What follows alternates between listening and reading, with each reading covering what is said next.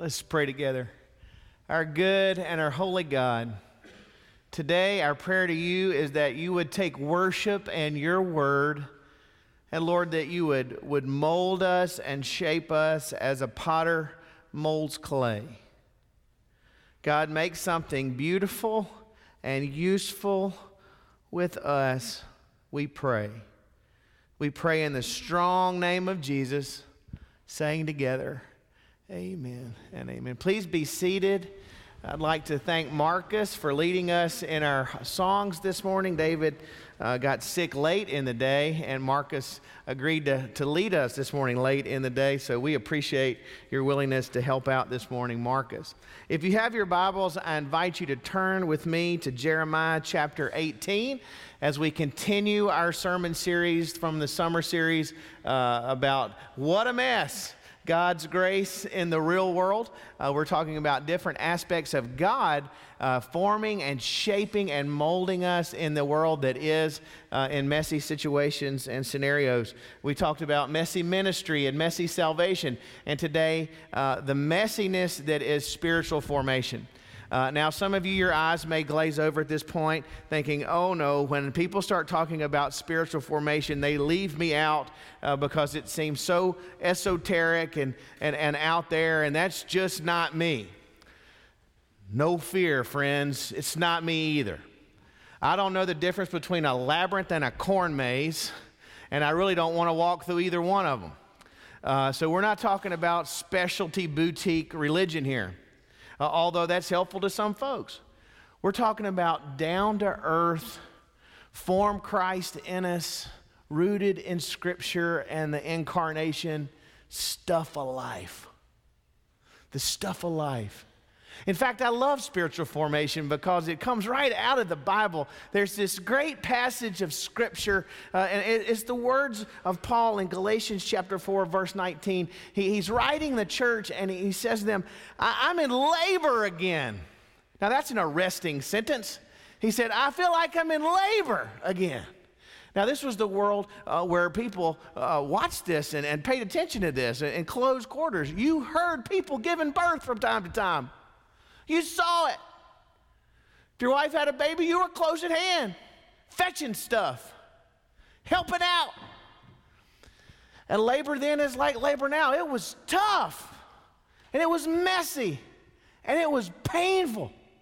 And he said, I'm in labor for you all over again until Christ, until Christ is formed in you. You see, for Paul, this was the end game. This was the, the telos. This was the goal of life on this earth and life beyond is to have Christ formed in us. He knew that we were created in the image of God, and, and he knew that we'd rebelled and sinned, and that that image had been marred. And he knew that in Christ, God was at work reshaping and forming and, and making us again into the likeness Jesus. That's the goal. That, that's God's plan for all of us. It's not like God just sort of benignly comes along beside us to help us become the best we we want to be. No, He's got goals for us beyond any goals that we could imagine or think up on our own. And his goal for us is that we would progressively, progressively look and act and think and feel and live and love and respond more and more and more and more like Jesus. This was the life that Paul wanted to birth in the world through his preaching and his teaching, his encouragement, his direct ministry. This was the life of worship and the word and the gospel that Christ would be formed in us. And God has not given up on this wonderful and messy plan and process for any of us. One of the great images in Scripture about God's forming presence in the life of His people is in Jeremiah 18. You've probably read the prophet, the weeping prophet, the one with such a difficult task to preach God's word to a, to a stiff necked and stubborn people. And again and again, he would deliver the words of God, and again and again, they would look at him with those eyes, and God would say, Don't be intimidated by their faces. On back out there and say it again, say it again. And he would go out there and he would preach again and teach again and call again. And there was one day, eh, God, God looked at Jeremiah, and this is what he said Come, go down to the potter's house, and there I will let you hear my words. So I went down to the potter's house, and there he was working at his wheel. The vessel he was making of clay was spoiled in the potter's hand, and he reworked it into another vessel, and it seemed good to him. Then the word of the Lord came to me. Can I not do with you, O house of Israel, just as this potter has done, says the Lord? Just like the clay in the potter's hands, so are you in my hand, O house of Israel. At one moment, I may declare concerning a nation or a kingdom that I will pluck up and break down and destroy it. But if that nation concerning which I have spoken turns from its evil, I will change my mind about the disaster that I intended to bring on it. And at another moment, I may declare concerning a kingdom or a nation that I will build and plant it. But if it does evil in my sight, not listening to my voice, then I will change my mind about the good that I had intended to do it. Now, therefore, say to the people of Judah and the inhabitants of Jerusalem, Thus says the Lord, Look, I'm, I'm a potter shaping evil against you and devising a plan against you. Turn now, all of you, from your evil way and amend your ways and your doings.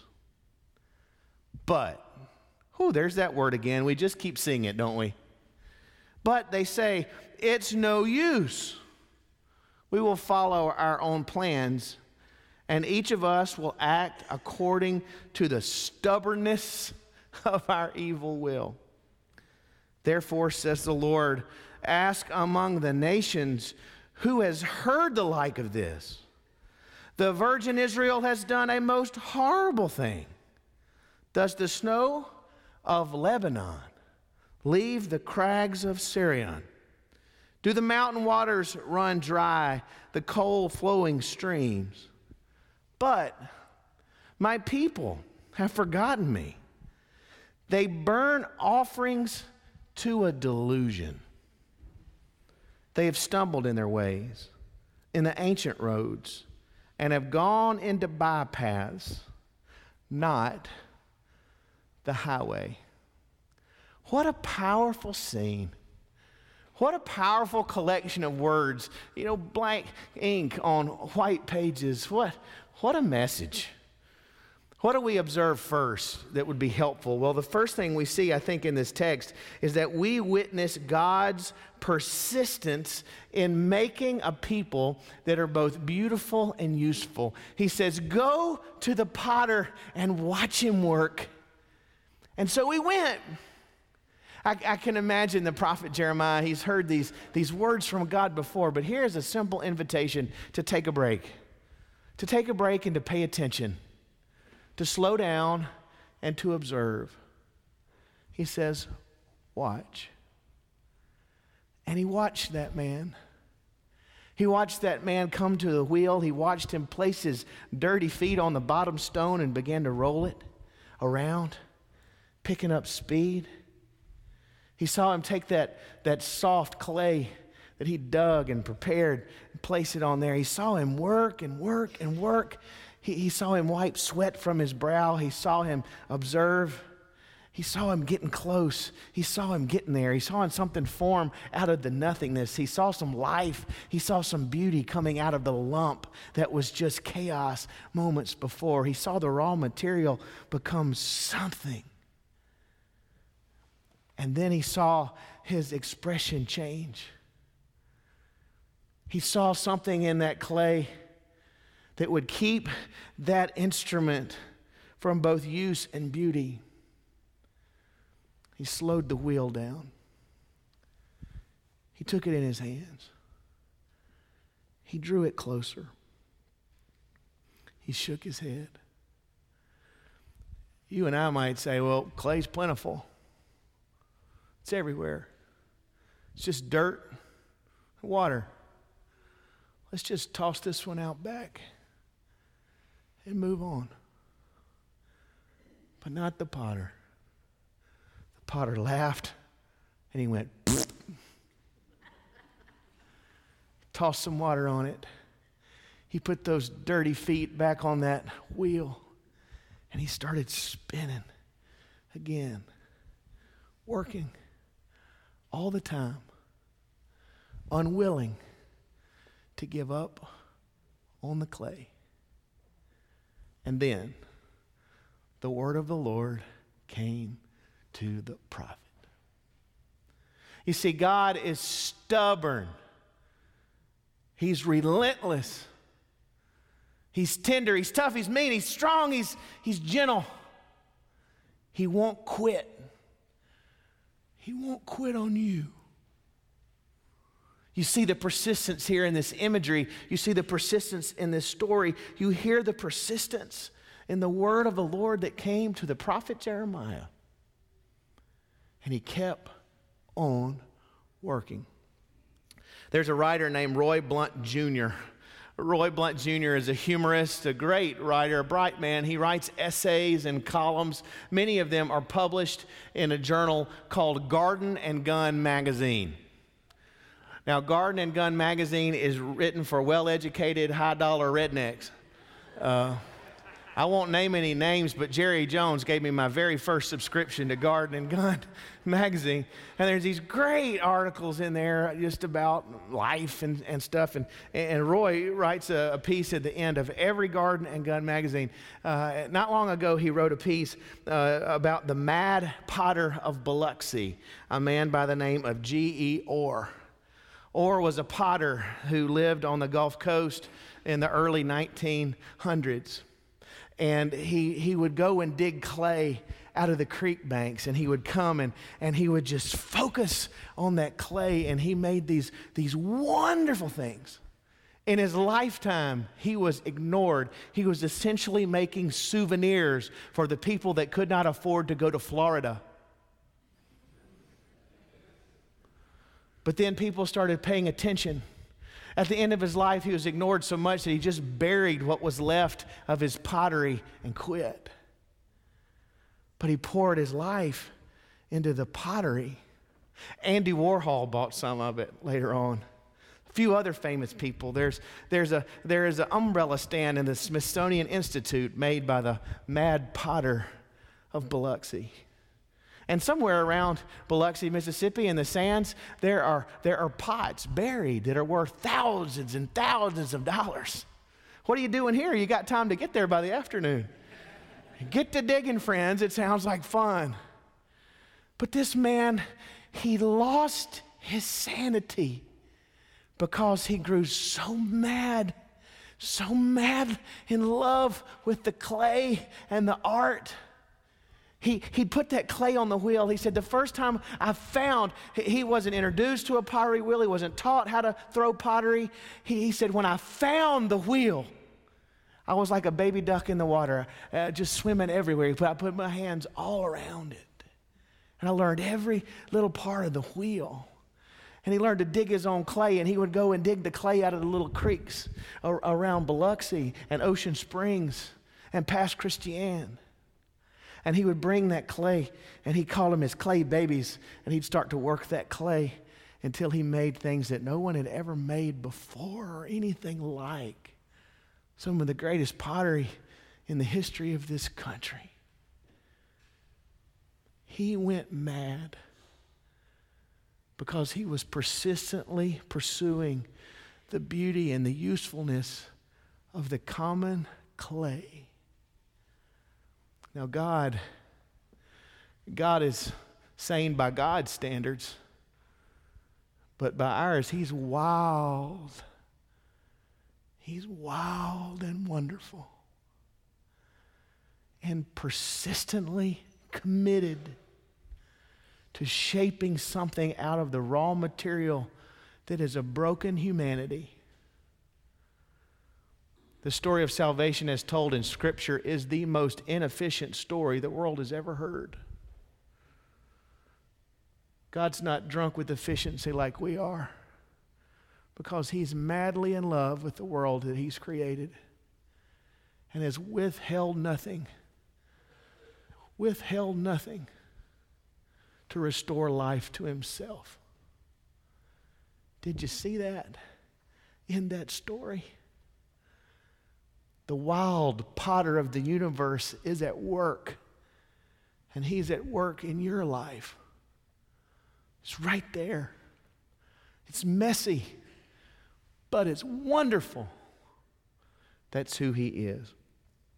Another thing that's helpful for us to observe in the reading of these verses is the genuine nature of the relationship between God and people. Did you get all the ifs and thens? If and then? This is what I'll do, and this is how I want you to respond. And this is what you do, this is what I'll do. It's, it's a beautiful call and response, invitation and response, back and forth between God and humanity.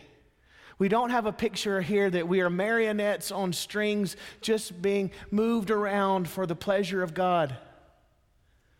We were created by God and for God, but we are not robots or puppets. God would not have it that way. God expresses his sovereignty in such a way that we have actual response and responsibility. We have, well, life. And God has called us and He's invited us and He works in our life. This is where you have to move from the imagery of the clay to the teaching of the prophet. We're not just lumps of dirt, we're lumps of dirt that have been breathed upon by a creative and a beautiful God and commanded to live. He made us alive. We ain't got no strings. He cut them and gave us life. And we're responsible. And we're invited. And he set things up in such a way that we can look him squarely in his beautiful eyes and say, No. We learned that early in life, didn't we? It's part of our condition. No look him dead in the eyes and say no. And the word of the Lord came to the prophet, and, and in verse 12, they said, No! It's no use. We'll not respond to the potter. Instead, instead, we'll follow our own plans. I want you to allow that this is possible. You see, friends, everything that you're doing right now in life don't come to the place where you think that everything is sanctioned and endorsed by your Creator. No. No. Again and again, we say no to His purpose and His plans and His passion and His desires for us. Again and again, we resist the, the pressure and the touch and the movement of His crafting hands. Again and again. Again and again we speak out that word no.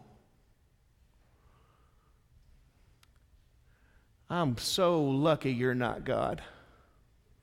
And you're lucky I'm not. Because we wouldn't abide people that treated us that way. We just wouldn't do it. You've given dogs away that have behaved like that. But God. But God, He keeps spinning us around. He keeps touching us. And this text not only shows us the possibility of the no, but it opens us up to the, to the thunder of the yes. How do we how do we listen and respond? How do we participate with God in the formation and the, the reformation of His likeness in our life? What can we do? Let me suggest a few things. Number one is that we can remember God. Throughout Scripture, there are these commands don't forget, don't forget, don't forget, remember, remember, remember. Second grade, Poplar Springs Elementary School, parent teacher conference, Miss Stewart, I'll never forget her. She was mean as a freight train off the tracks, but a great teacher. She told, she told my mother, Matt's a bright student and he would do so much better if he would just check his work. And so my mother, she didn't read the books. She just was kind of winging it, you know. She took a black magic marker and she put a check mark on my hand for a week. She said, When you see that, you remind yourself to check your work. Sometimes I still look down at my hand and I see it glowing off, off of me. In the Old Testament, God's people were told to put strings on their clothes. Why? Because God has no fashion sense? No, because we're prone to forget. And here in this text, God said, Oh my goodness, they've forgotten. They, they forget me. And they burn their incense to a delusion. You say, That's dumb. We all did it last week. We all bow our knee to dumb stuff. They forgot me. They forgot me. Miroslav Volf is a, is a theologian. He was raised in Yugoslavia. His father was a Pentecostal preacher. Uh, a small family in a, in a small country, in the minority of the minorities. Everybody around him was either part of the Orthodox Church or atheist. Few other groups, but by far their group was the smallest. And his dad was the pastor, and, and, and month after month, they would worship. Week after week, they'd worship. And, and on the first Sunday of the month, they'd have the Lord's Supper. Volf said that there was a guy from another town, maybe the only Pentecostal in that town, uh, who would come from another city once a month to have the Lord's Supper at their church. So hungry for the table. And then after church, every week, uh, he would be invited to the Volf's home to have lunch because uh, Volf's parents didn't believe that you should come uh, and celebrate the table and just have to figure it out on the way home. So they, they invited this guy month after month after month after month to their house. Well, Volf was this little guy. He's this young guy, and he's just sitting there watching all this happen. Uh, the thing about this guy was that he was not a classy gentleman. He was something of a brute. He had a, he had a mustache that Volf uh, describes as rivaling Nietzsche's. Nietzsche's this big, bushy mustache. And Volf said that his mother made the best soup the world had ever seen. It was, it, was, it was like art and magic. It was just amazing. He said everything that was served before the soup was, was, was disappointing once you reached the soup, and everything after the soup was a letdown once you'd had the soup. The soup was the meal. I mean, this was his meal, his mama's soup. You all have that meal in your mind your grandmother's cornbread, your grandfather's brisket.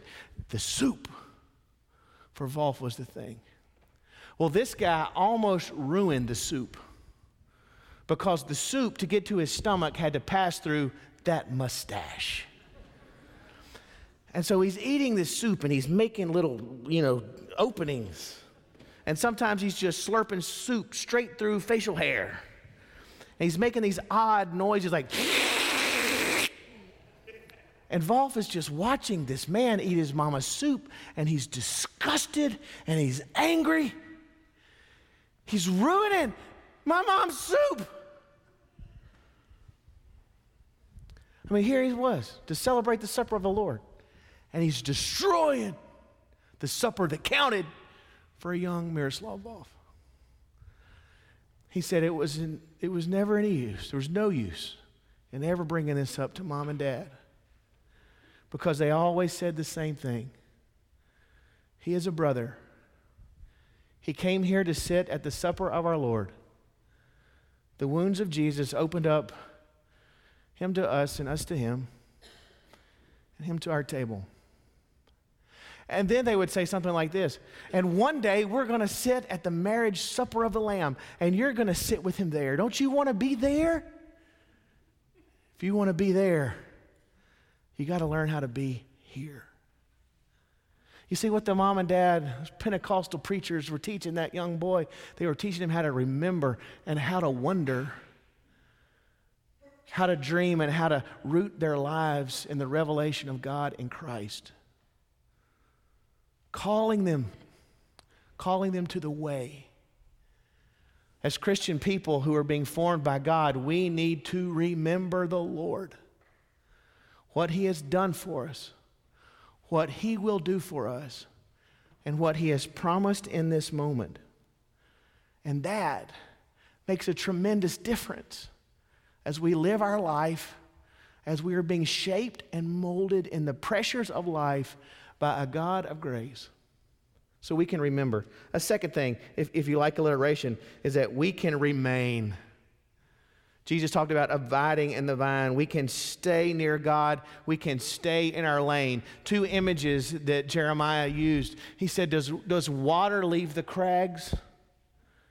If you go to northern Lebanon, you see the snow melt coming down the same, the same little rivulet that it's come down for thousands of years. The water melts and flows through the same course year after year after year after a year. It stays in its place. He said, There's those highways that you travel on, yet my people, they get lost off on the byways, off on the sides. They get out of, out of bounds. Not long ago, Meredith and I were driving down I 20. It, it was raining hard. We were in the little light Ford car, and we hit a, hit a puddle, and we started to spin. Slowly, we, we started to spin. Three, three rounds, we made it. I thought at any moment that car was going to flip. I said, Mary, this is bad. In the moment, we were very calm. I said, Mary, this is bad. And she said, It's going to be all right. And she said it in a way that she was speaking of ultimate things.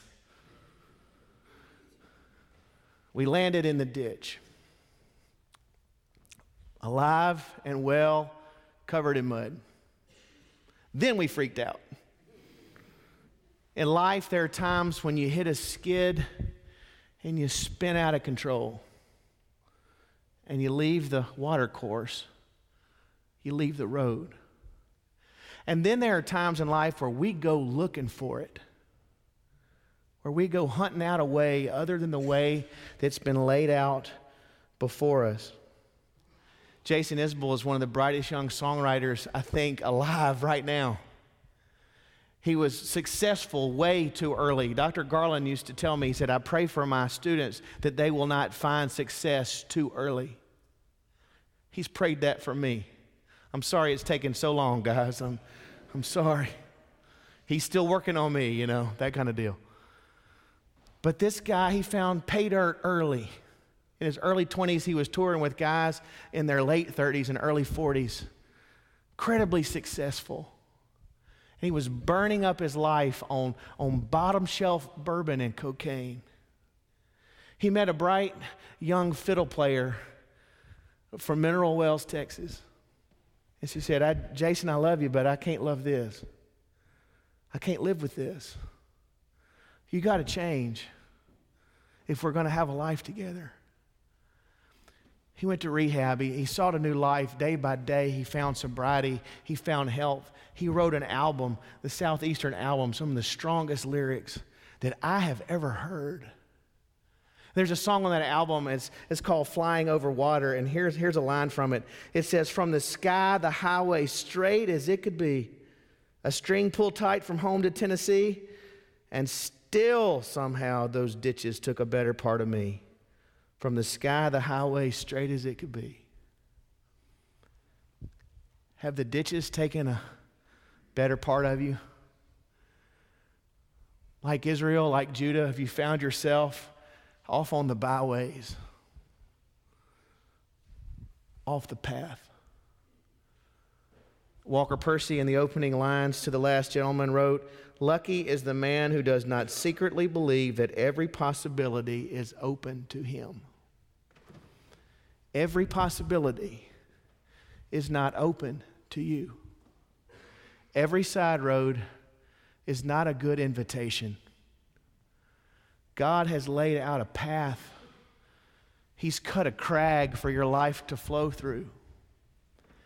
And it's mature to learn how to color artfully inside the lines.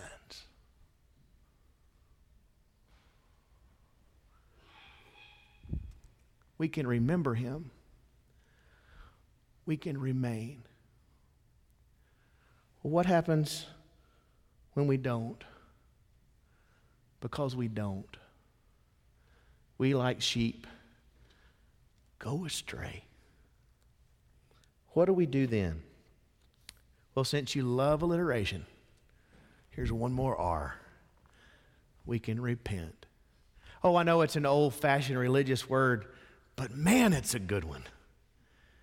It just means turn around and, and leave the worship of the delusions to come back to a living and a good God who is wild about you and forming Christ in you. If we learn anything from King David, it's how to come back to God. And it's that God in his stubbornness won't throw us away. One of my favorite one of my favorite psalms is Psalm 32. A few weeks ago in my own devotional time, God just pressed it down into my heart again. And I offer you these words. Listen to them prayerfully as we prepare to pray and sing. Happy are those whose transgression is forgiven, whose sin is covered. Happy are those to whom the Lord imputes no iniquity, and in whose spirit there is no deceit. While I kept silence, my body wasted away through my groaning all day long. From day and night, your hand, your hand was heavy upon me. My strength was dried up as by the heat of summer. Then I acknowledged my sin to you, and I did not hide my iniquity. I said, I will confess my transgressions to the Lord, and you, you forgave the guilt of my sin. Therefore, let all those who are faithful offer prayer to you at a time of distress. The rush of mighty waters shall not reach them. You are a hiding place for me. You preserve me from trouble. You surround me with glad cries of deliverance. Now, here's the response of God. I will instruct you and teach you the way you should go. I will counsel you with my eye upon you. Do not be like a horse or a mule without understanding, whose temper must be curbed with bit and bridle, else it will not stay near you. Many are the torments of the wicked, but steadfast love surrounds those who trust in the Lord. Be glad in the Lord and rejoice, O righteous, and shout for joy, all of you upright in heart. You pour out your heart to God, and God says, I love you. I will lead you in the path that I have for you. And then he'll throw with this free of charge. Don't act like a mule. They're hard headed and stubborn, and they got to be pulled around or they'll run off. Don't be a mule. Be a man a woman that's after my heart. That is spiritual formation. A stubborn, wild, creative, artistic God, and men and women that respond with a yes to his invitation. What will you do this week with this God? Let's pray together. Lord, we thank you for a chance to worship you in this place. We thank you for a chance to sing and to pray and to hear your word. Lord, as we come to a time of confession and surrender uh, and decision, I pray that all of us, Lord, will renew our way to your way. And Lord, I pray for any in this room that would make the, the private commitments of their heart public, that they would do so today uh, for your glory and for their good. Lord, be with us as we sing and commit. We pray in Jesus' name. Amen. Friends, please stand. Stand together as we sing.